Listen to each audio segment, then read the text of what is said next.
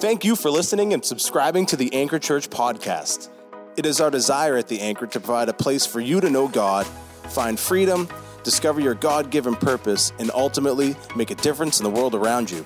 Each week, the Anchor podcast features Sunday sermon. You can follow along in this podcast episode and read the sermon notes on our website by visiting theanchor.me. Now, let's get into the Word. Thank you so much for joining us for another Anchor at Home. Today we're going to wrap up our current series on the armor of God. Uh, as I was preparing for this morning, I kept thinking about our nation's armed forces and how, especially over the past hundred years or so, our military has been involved in a number of conflicts, battles, and even wars around the globe. While our military no doubt has engaged in its fair share of conflict throughout our nation's history, here's the part that really grabbed my attention. The conflict and the warfare hasn't been constant, meaning that there have been times, even years, of peace and rest.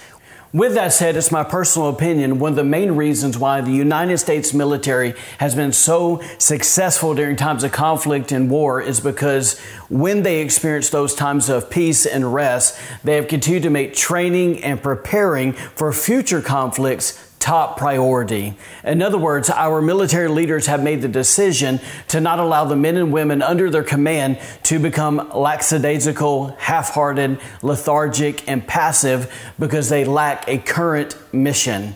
Instead, they have used those times of peace for their benefit by staying trained up and prepared because they know in all reality it will only be a matter of time before they are called back into action. I bring this up because, to put it plainly, uh, I want us to know that the same goes for us as believers, meaning that when we consider the armor that God has given us and our personal responsibility to use them as we engage in spiritual warfare, we need to remember that our spiritual battles will come and they will go, just like the wars in the natural. In other words, they won't happen every day. But like our military men and women that shouldn't really give us a reason to become lackadaisical, half-hearted, lethargic, and passive, or we could even say comfortable when it comes to staying in tune with God and preparing ourselves in the spiritual weapons that He has given us for our future spiritual battles and crises that will without a doubt come our way. So, with all that in mind, let's turn our attention to our last piece of armor. This is our uh, main offensive weapon that's found in Ephesians chapter 6. So, if you're taking notes this morning, uh, the title of today's message is simply Arming Yourself with the Word of God. Let's take a look at our core passage for this series again, starting in Ephesians chapter 6, verse 13. It says, Therefore, put on the full armor of God, so when the day of evil comes, you may be able to stand your ground, and after you have done everything to stand, stand firm then, with the belt of truth buckled around your waist, with the breastplate of righteousness in place, and with your feet fitted with the readiness that comes from the gospel of peace. In addition to all of this, take up the shield of faith, with which you can extinguish all the flaming arrows the evil one. And then it says in verse 17, take on the helmet of salvation. Here's our key part and the sword of the Spirit, which is the word of God. So, to gain a better understanding of the sword of the Spirit Paul is referring to here, as we have done for several weeks now, I want to turn our attention quickly to the types of sword a Roman soldier would have used during the time of this writing. In fact, it has been well documented historically that a Roman soldier could have possibly used up to five different types of swords during this time period. So, let's take a quick look at each one. The first type of sword was a uh, very long and broad sword that actually required the soldier to use both hands when he would swing it because it was so heavy a, apart from its weight and the plain old exertion that it would have taken to swing this type of sword over and over again, the other thing that made this type of sword so limited is that it was only sharp on one side, meaning that one side was sharp and the other side was blunt, and that blunt side wasn't really that useful in a fight. The second type of sword was much shorter and narrow than the first one. It was approximately 17 inches long and the blade was two inches wide. So while this one was much lighter and easier to swing than the first one, it too was limited because it was only sharp on one side. The third type was even shorter than the second. In fact, it was so short, it was actually carried in a small hidden sheath under the soldier's outer coat. We would more commonly refer to this type of sword as a dagger. And then the fourth type of sword a Roman soldier would have used was a long, extremely slender type of sword, almost what you and I would see in one of our modern day fencing competitions. And then there was the fifth one that Paul obviously was referring to here in Ephesians chapter 6. We know this is true because the Greek word that he chose to use. This sword was 19 inches long and it was razor sharp, not just on one, but on both sides of the blade, making it a two edged sword. Another thing that is worthy pointing out concerning this type of sword is that the very end of it had a unique design that literally caused it to turn upward, causing the point of the blade to be extra pointy and extra sharp. It has been said that this fifth type of sword was more dangerous and literally uh, more deadly than the others because not only was it two edged, but it was actually designed in such a way with its curved tip that just before the Roman soldier withdrew his blade from the stomach of his enemy, he would twist the sword so that it would actually, uh, when he would pull that sword out of the other man, it would literally cause his entrails, his guts, his inside to be pulled out of his body along with the sword, causing certain death. Now, I'm aware that that last part might be a little graphic for some. In fact, I'm hearing my mom's voice in my head when I'm saying it, but, but I believe Paul was wanting us to see how effective the sword of the Spirit can be against our enemy when it is used properly, and even how deadly it can be against the plans of the enemy when we use it. All right, as great as an illustration as that is, Paul didn't stop there. He continued to give us more information about the sword we have been given because Obviously, we all know that we haven't been given a literal physical sword.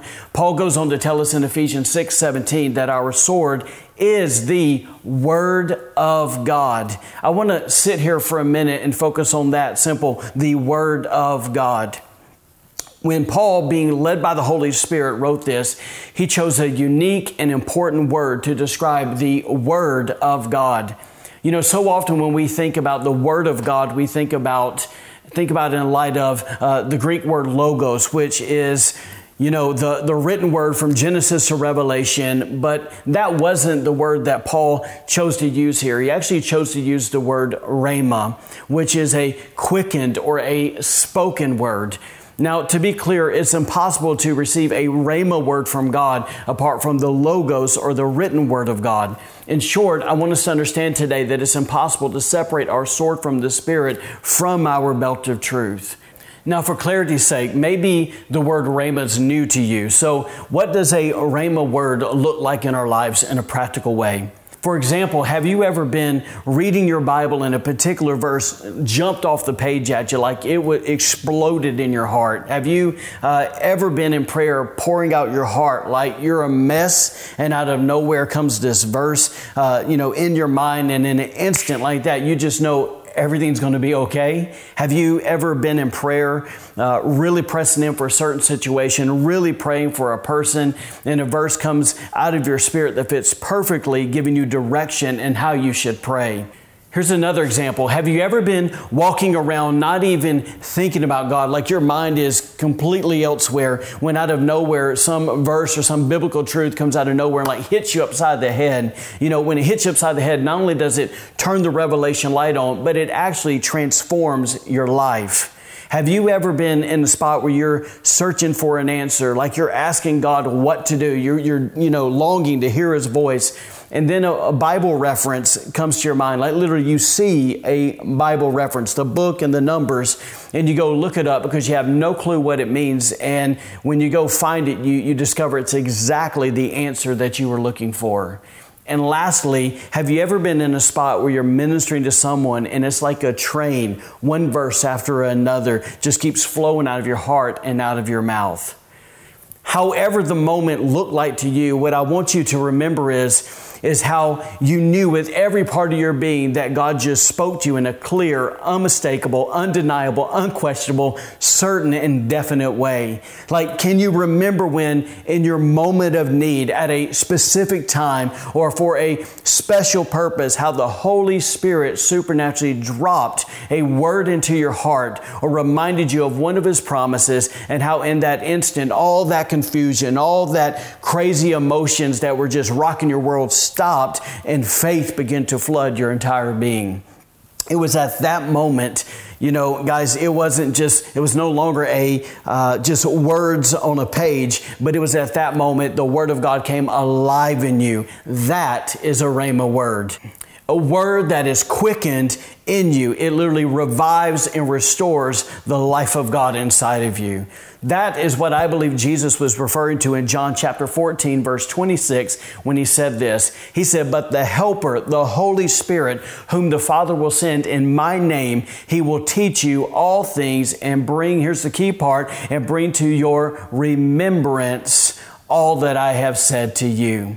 Guys, I don't know about you, but when I read that, I'm reminded that God gave us a promise that we can have a life that's filled with the literal Rhema words of God, like an on time word from God. The reason I love this is because it's an assurance that wherever we find ourselves in the moment of need, God's not going to leave us hanging. Can I also give you a side note here? Notice how Jesus said that He will bring back things to our remembrance or our memory.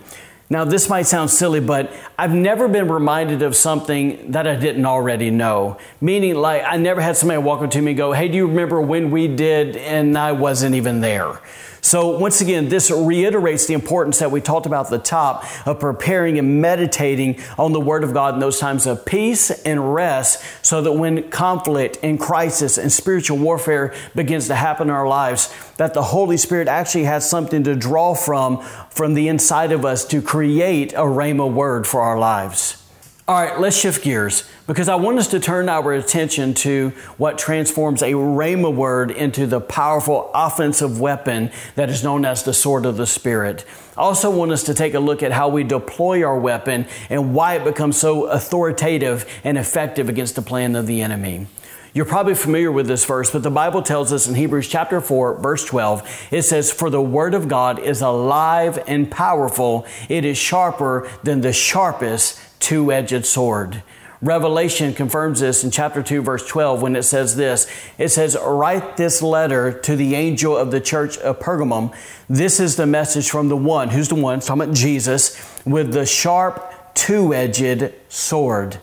Now, what makes these two verses so unique, not only is the word sword the same word that Paul used in Ephesians chapter 6, verse 17, but the word two edged here, the words two edged, actually mean two mouthed, meaning that this word, this sword, is meant to come out of our mouths. It is meant to be spoken. That's why the Bible tells us in Revelations 19, verse 11 through 16, it really brings confirmation to this when it says, Then I saw heaven opened, and a white horse was standing there. Its rider, who's the rider? It's Jesus, was named faithful and true, for he judges fairly and wages righteous war. And then it says in verse 12, His eyes were like flames of fire, and on his head were many crowns. A name was written on him that no one understood except himself. He wore a robe dipped in blood, and his title was the Word of God. And then it says in verse 15, it says, From his mouth came a sharp sword to strike down the nations. I want you to notice when Jesus uh, returns to wage the greatest spiritual warfare that will ever take place, the sword is not in his hand, it is actually in his mouth. So, guess what, gang? That means the same goes for us that the sword of the Spirit must come out of our mouth. All right, let me show you how this two edged or this two mouth process really works. We all know that when God first spoke His word and inspired biblical writers to record it, it became a one mouth word because it had only come out of one mouth, God's mouth. It was God breathed at that time. This also meant that when He spoke it, He put one edge on it. But when the Holy Spirit reaches down into our spirit and begins to pull out or begins to bring back to remembrance the word we have stored on the inside of us for a special purpose, He does this not only to ignite our hearts with faith, guys, but He actually wants us to begin to speak out that rhema word because He knows it is only at that point it truly becomes two mouth, two edged sword of the Spirit. So, as you can see, the Holy Spirit is the one who brings the anointing, He's the one that brings the authority and the power, He's the one that brings the word. But we have to be the ones who deploy this deadly weapon by speaking it into our situation.